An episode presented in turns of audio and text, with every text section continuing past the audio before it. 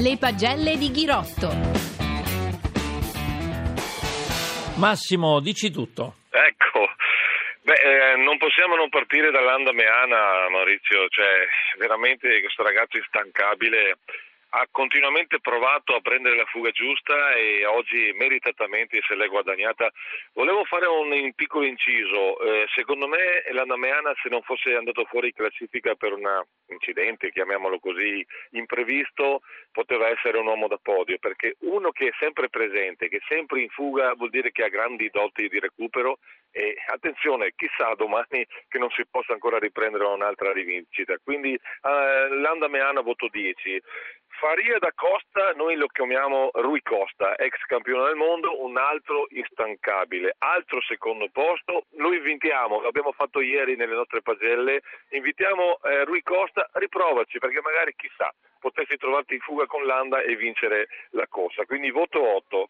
Per Roland, altro corridore che continua ad andare in fuga e continua a provarci, lui una tappa l'ha già vinta al Giro d'Italia, però è sempre là che tenta. Io veramente questi ragazzi dove trovino queste energie? Veramente bravi, complimenti, voto 7.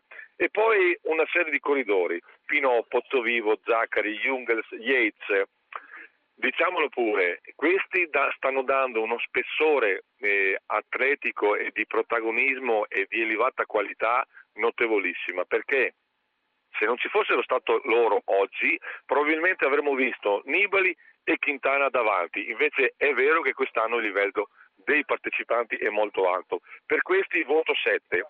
E veniamo ai due protagonisti, tra virgolette, di Nibali e Quintana.